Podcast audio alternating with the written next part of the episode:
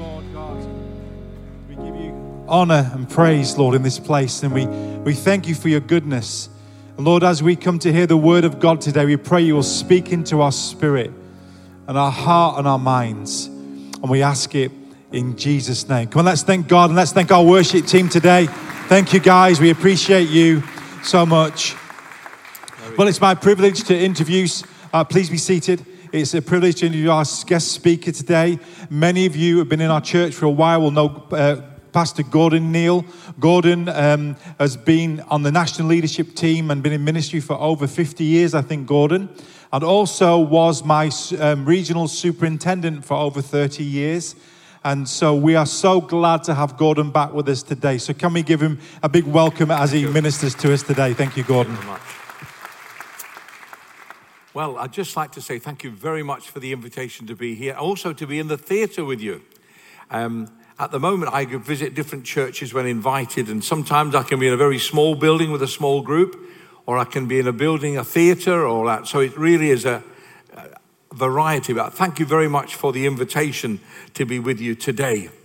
And I know that Jason and Linda love this church, and we appreciate them and the team and all that are involved. There are as many people working behind the scenes as up here, and I want to just acknowledge them as well. Well, if you have your Bible with you, I'd like to this morning just share with you um, from um, Matthew chapter twelve. Matthew twelve. In the scriptures, There are t- there are times when the word greater is used, the word greater. So there are three statements made about Christ and the word greater. In Matthew twelve six, it says, one greater than the temple is here, speaking of Christ.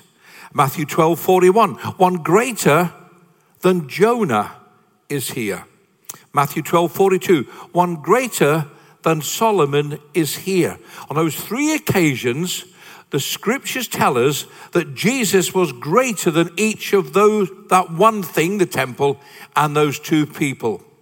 And then we have two occasions when a question is asked. John four twelve, are you greater than our father Jacob? That was asked by the woman at the well. And then John four fifty-three, are you greater than our father Abraham? And then they add the words, who is dead, which explains why Jesus is greater. And this morning, I'd like to look at that. On each of those occasions, the discussion was about the identity of Christ, who he was. That's the most important thing we can ever sort out, is once we know who Jesus is, then we can know who we are. Once we know what he did, then that contentment that we spoke about earlier can be ours. And so rather than look at the five in one morning, which would be, well, impossible, I'd like this morning to focus on the one, Jesus, um, one greater than Solomon is here. So I'm going to read from verse thirty-eight of chapter twelve. I'm actually going to use a Bible. And notice here, you all use your iPads and phones. For those who don't know, this is called a Bible. That just shows how old I am. I still read the paper. Okay. It says in verse thirty-eight, when some of the Pharisees and teachers of the law said to him, teacher, we want to see a miraculous sign from you. He answered, a wicked and adulterous generation asks for a miraculous sign, but none will be given you except the sign of the prophet Jonah. For as Jonah was three days and three nights in the belly of a huge fish, so the Son of Man will be three days and three nights in the heart of the earth. The men of Nineveh will rise up at the judgment with this generation and condemn it, for they repented at the preaching of Jonah. Now one greater than Jonah is here.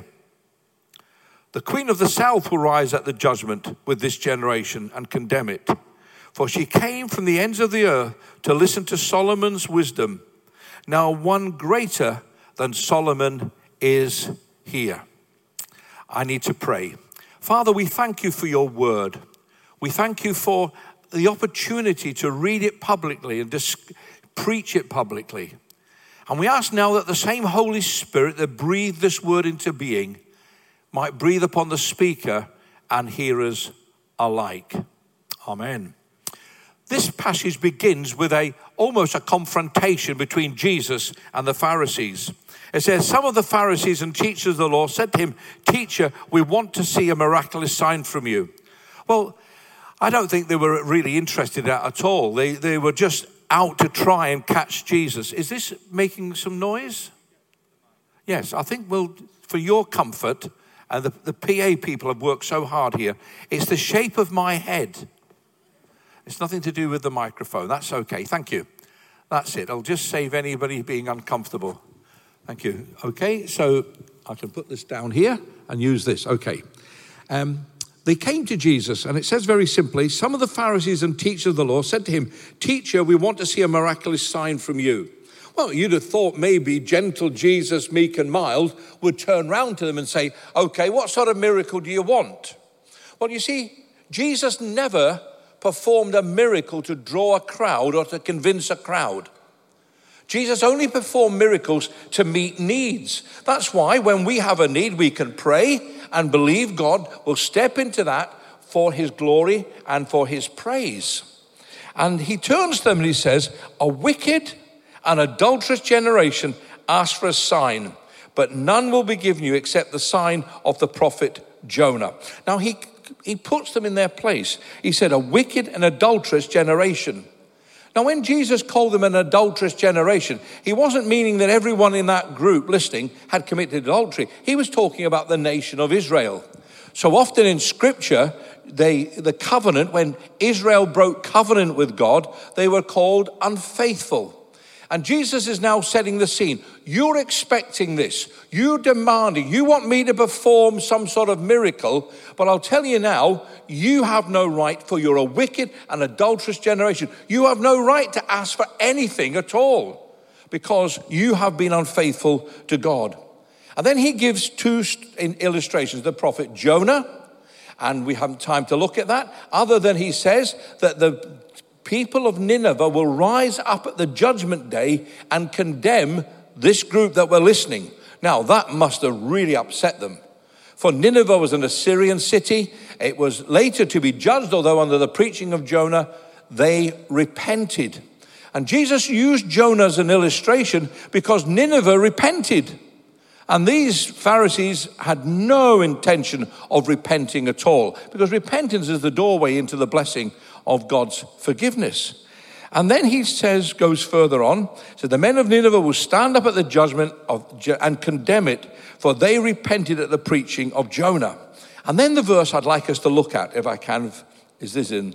The queen of the south will rise at the judgment with this generation. Notice for Jonah and for the queen of Sheba, they will rise together.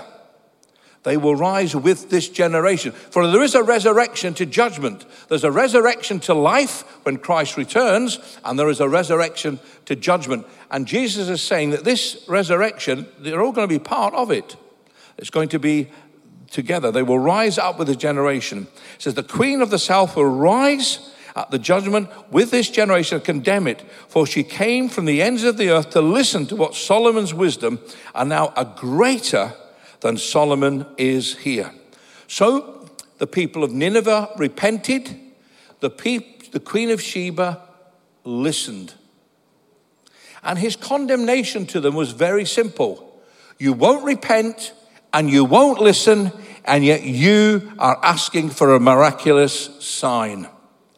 It's important, you know, that we repent. Even as Christians, we need to repent at times. I'm not going to say how often or when. That'll just bring a bit of bondage to someone or a bit of legalism. But you know, there's nothing wrong in just saying, "Lord, my attitude, my behavior or whatever," keep a clean slate with God and never stop listening. Dare I say it, he may well speak to you. He may already have spoken to you by saying, maybe it's time for you and for me to look at repentance here. Not repentance for salvation, that's been dealt with, but for the times maybe when we haven't lived in the way that we should have done, the way that we should have been, and we need to ask for God's forgiveness. And so, almost out of his back pocket, he says, the queen of the south will rise at the judgment day. Now, he uses Solomon as an illustration. Solomon was a national hero to Israel. He was tops. During Solomon's day, Israel had the largest borders it's ever had. They had the largest army. They had the most money in the bank. They were a, not a superpower, but they were certainly a power in the region at that time.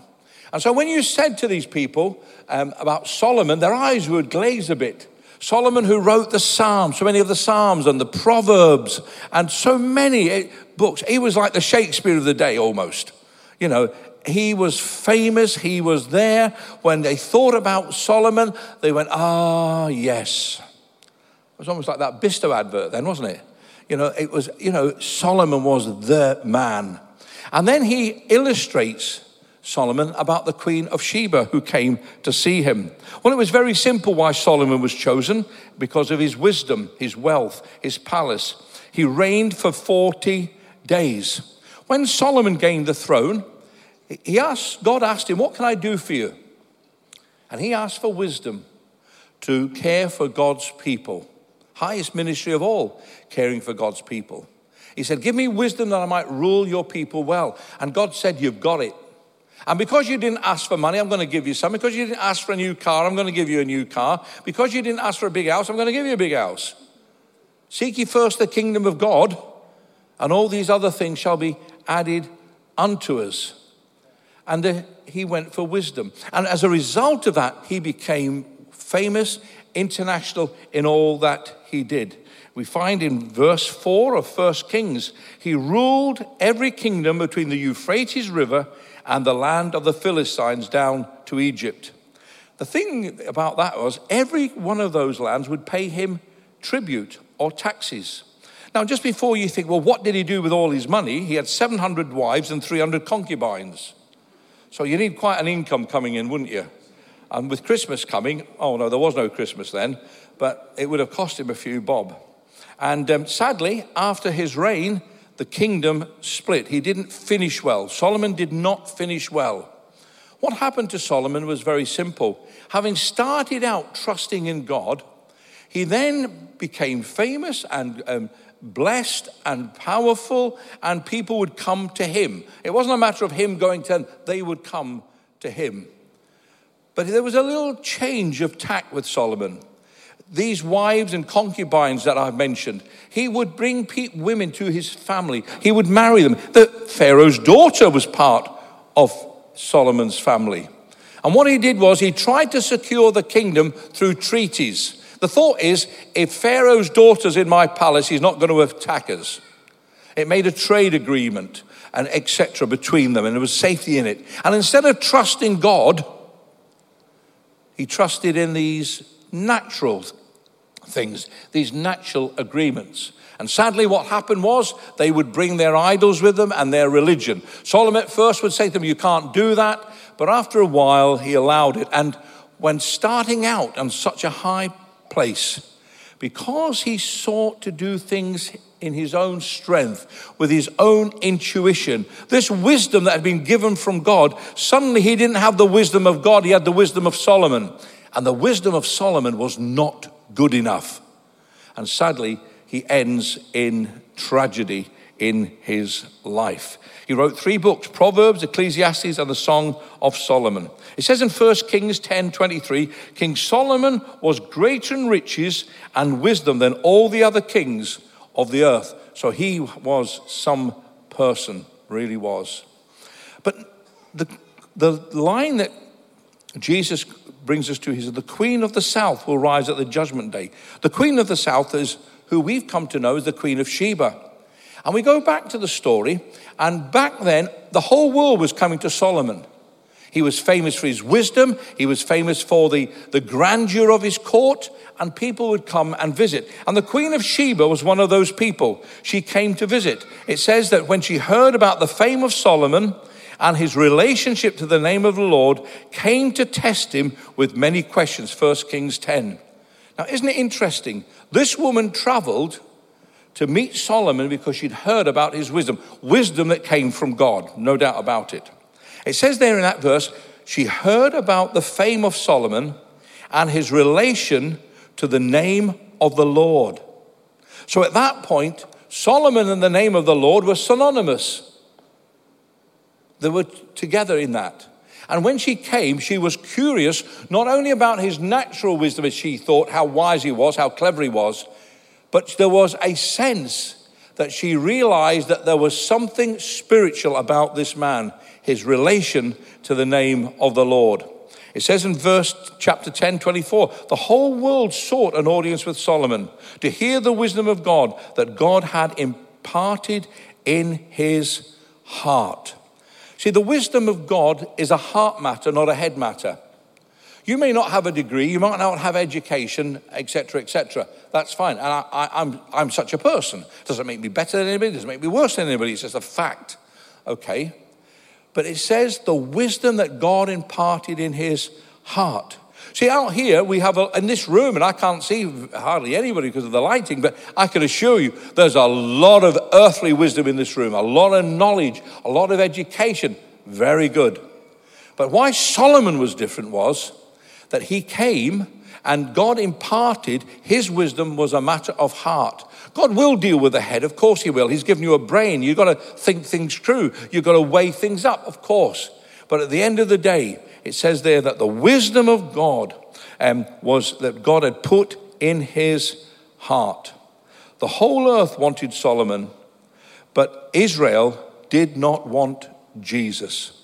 And there we have the challenge. He's saying to them, listen, the Queen of Sheba wanted to visit Solomon and listen to what he said. Now, I, Jesus, do not have the wisdom that Solomon had. I am the wisdom that Solomon had. So Jesus is standing there and saying, you applaud Jonah for his preaching.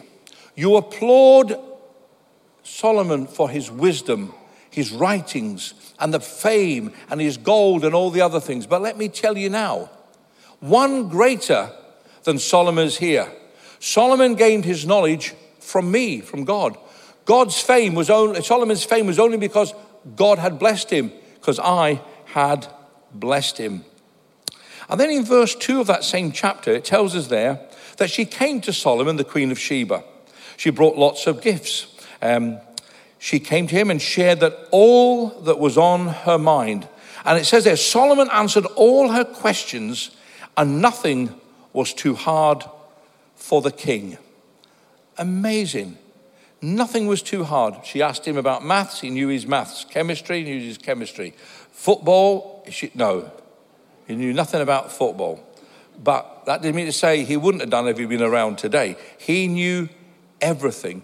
And here he was, this, this, this magnet, this curiosity of a king who had such wisdom and had such gold.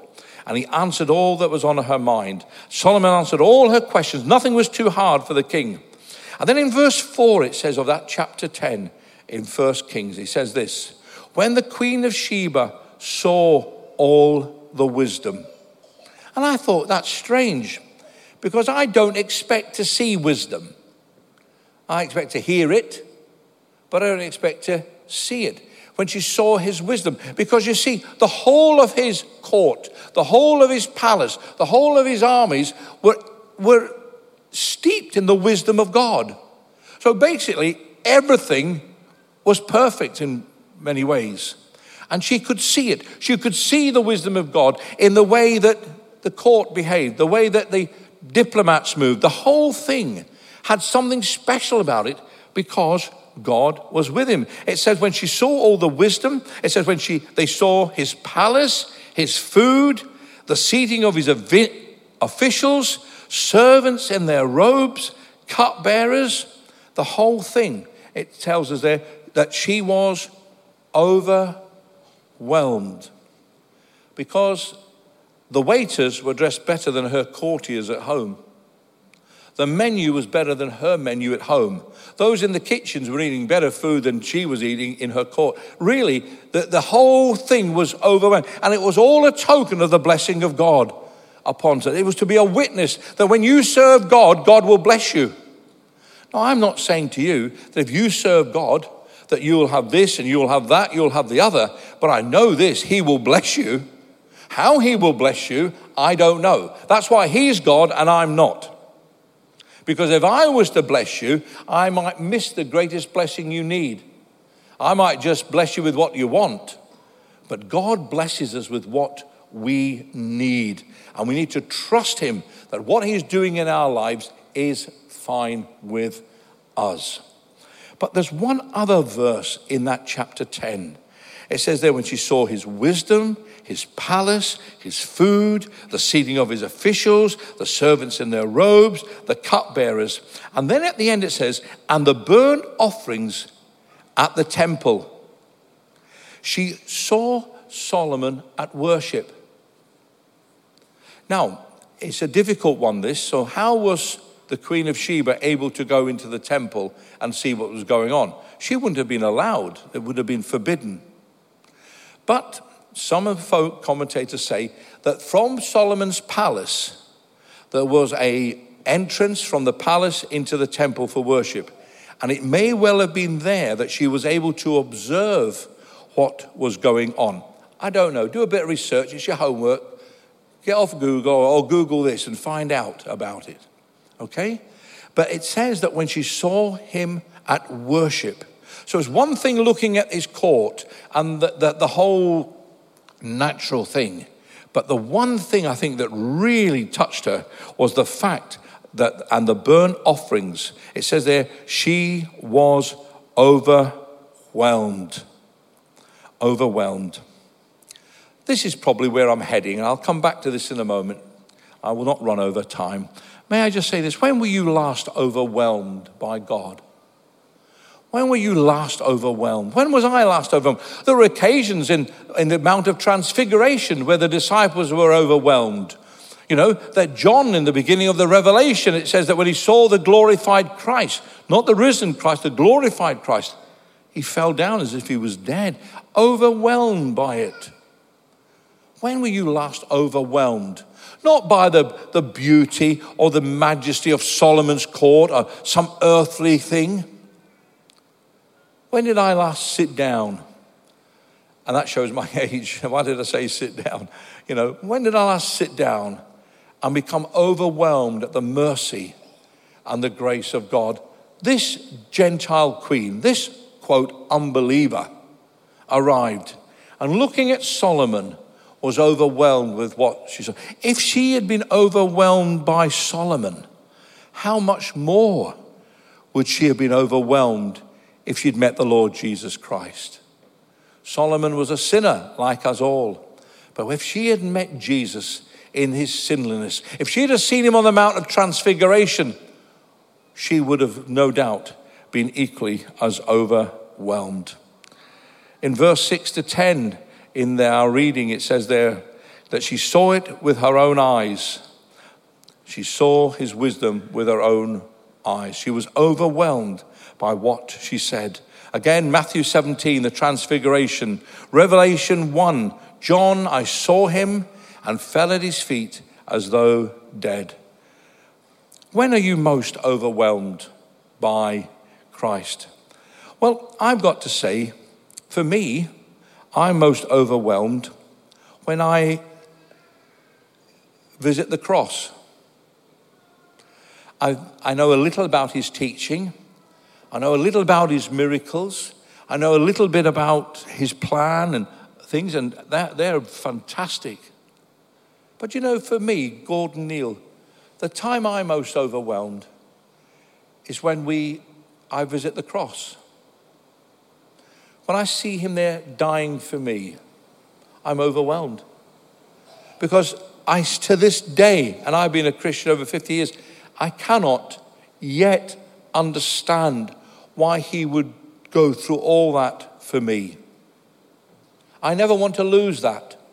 I never want to lose that sense of being overwhelmed. I never want to lose the sense that in contemplating the cross and all he went through, that it does not affect me emotionally.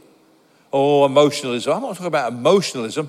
I'm talking about emotions in that way. She was overwhelmed when she saw the temple and his palace. I tell you what, you can keep the palace, you can keep the temple.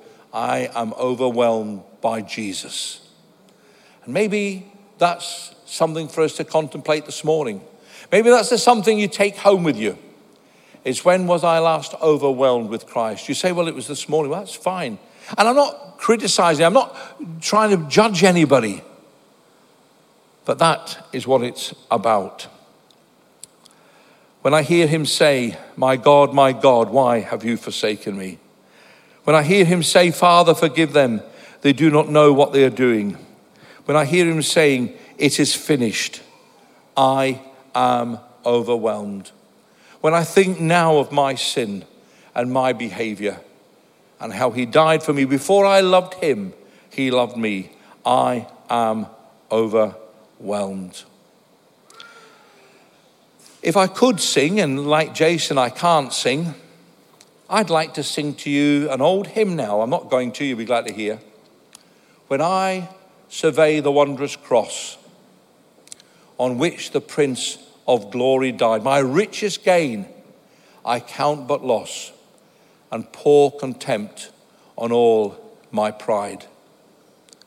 Do I have pride? I'm sure I do. I'm sure I do. If I say I don't have pride, I've got pride in not having pride. So let's get that one out of the way. I pour contempt on all my pride. The Queen of Sheba came and was overwhelmed. The Queen of Sheba came. And it says there, back to our reading in Matthew, that she came to listen to Solomon. Now one greater than Solomon is here. The Pharisees, give us a sign. And immediately Jesus gave two, Nineveh and the Queen of Sheba. The men of Nineveh will stand up and condemn you, because at the preaching of Jonah, they repented. And the Queen of Sheba will stand up and judge you, or condemn you, because you will not listen. I hope you've not stopped listening to God. ninety-nine point nine times out of one hundred, God speaks to me through reading my Bible. I met people where God speaks to them in prophecies and in dreams, and that's fine for them. But I think for most of us here, it's in our Bible reading that God speaks, because that is his word readily available for us. May I encourage you, if during lockdown, for whatever reason, you might have stopped reading your Bible. Isn't it strange? You've probably had more time to do it, but maybe you've done it less. Pick up your Bible again. Allow his word to come in and dwell with you mightily. The Queen of the South will rise up at the judgment. With this generation condemn it, for she came from the ends of the earth to listen to Solomon's wisdom. Now a greater than Solomon is here. You see, Christ's kingdom was greater than Solomon's kingdom. Solomon's kingdom came to an end when he died. The kingdom was split. Christ's kingdom is for eternity. There was a limit to Solomon's borders for his kingdom. But we're told in the Revelation that every tongue and nation and tribe will be there worshiping him. His kingdom has no end. Solomon's kingdom would have come to an end, as it did. At his death, it was divided. But Christ's kingdom lives forever. Solomon received the wisdom of God in his heart. Jesus is the wisdom of God. Solomon did not die for the nation. Jesus died for the sins of the world. Solomon made mistakes in trusting in his own ingenuity, in treaties. And Jesus said, I'm here to do the will of my Father. Oh, he's a greater than Solomon. You say, well, Solomon wrote three books. Jesus never wrote a book. Well, I'll tell you what, I can preach from any book in the Bible. I'll find Jesus in there. Anyone. Just give me ten minutes and a cup of tea and I'll be back. You know, and I'll find it. So yes, a greater than Solomon. We stand back and we look at Solomon and think, look at his glory. And yet Solomon, with all his gold and all his silver and all the jewels and all the throne and all the chariots that he had, and the, the found stables underneath where he had his chariots. Amazing, the history. The golden age of Israel. Do you know what? Solomon looks dull compared to Christ on the cross. He looks dull compared to Christ at the empty tomb. He looks dull compared to Christ in the book of the Revelation, where he is glorified. Be in no doubt, a greater than Solomon is here. If you're not a Christian this morning, whether listening online or in the building here this morning, would you please consider giving your life to Christ? So, well, I'm looking for something more. Please, there is no more. There is no one better. He's greater than the Solomons. He's greater than the Jonas. He's greater than the temple. He's greater than Jacob. He's greater than Abraham. He's greater than them all. If it wasn't a, a, a term that we use flippantly today, I say he is the greatest. But that has sporting connotations for those who are my age. No, no. He's not the greatest. He is, stands alone. No competitor by nature and by love. Solomon did his best for his nation.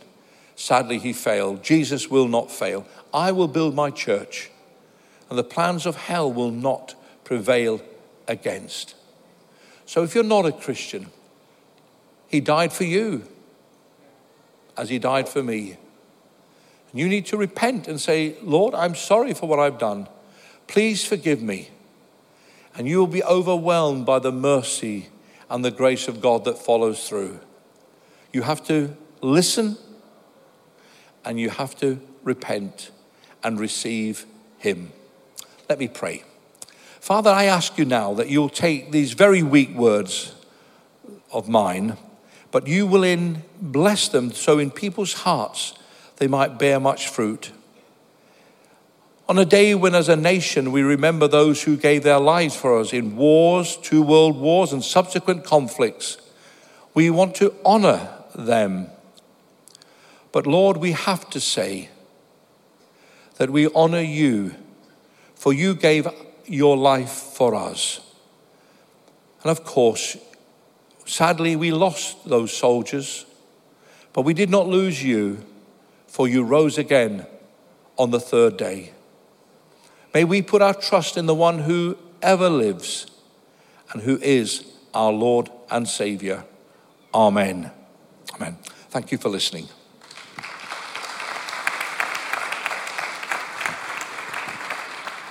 Thank you so much, Gordon, for that. Let's stand together as we come to finish our final song.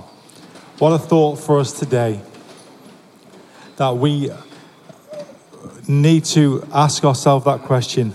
Yes, you can. When was the last time we was overwhelmed with Jesus? Father, we thank you again for those that may have responded to the good news of Jesus, but we pray, Lord, for those in the room that knows the Lord. And I pray, Lord God, that this week, that we will reflect on the word today, and that, Lord, above all else, Lord, we will not bypass the cross in our lives. We thank you for your goodness to us. And we ask you, God, in the name of Jesus, for your love to continue to be shed in our hearts. In Jesus' name. Amen. Thanks, Donna.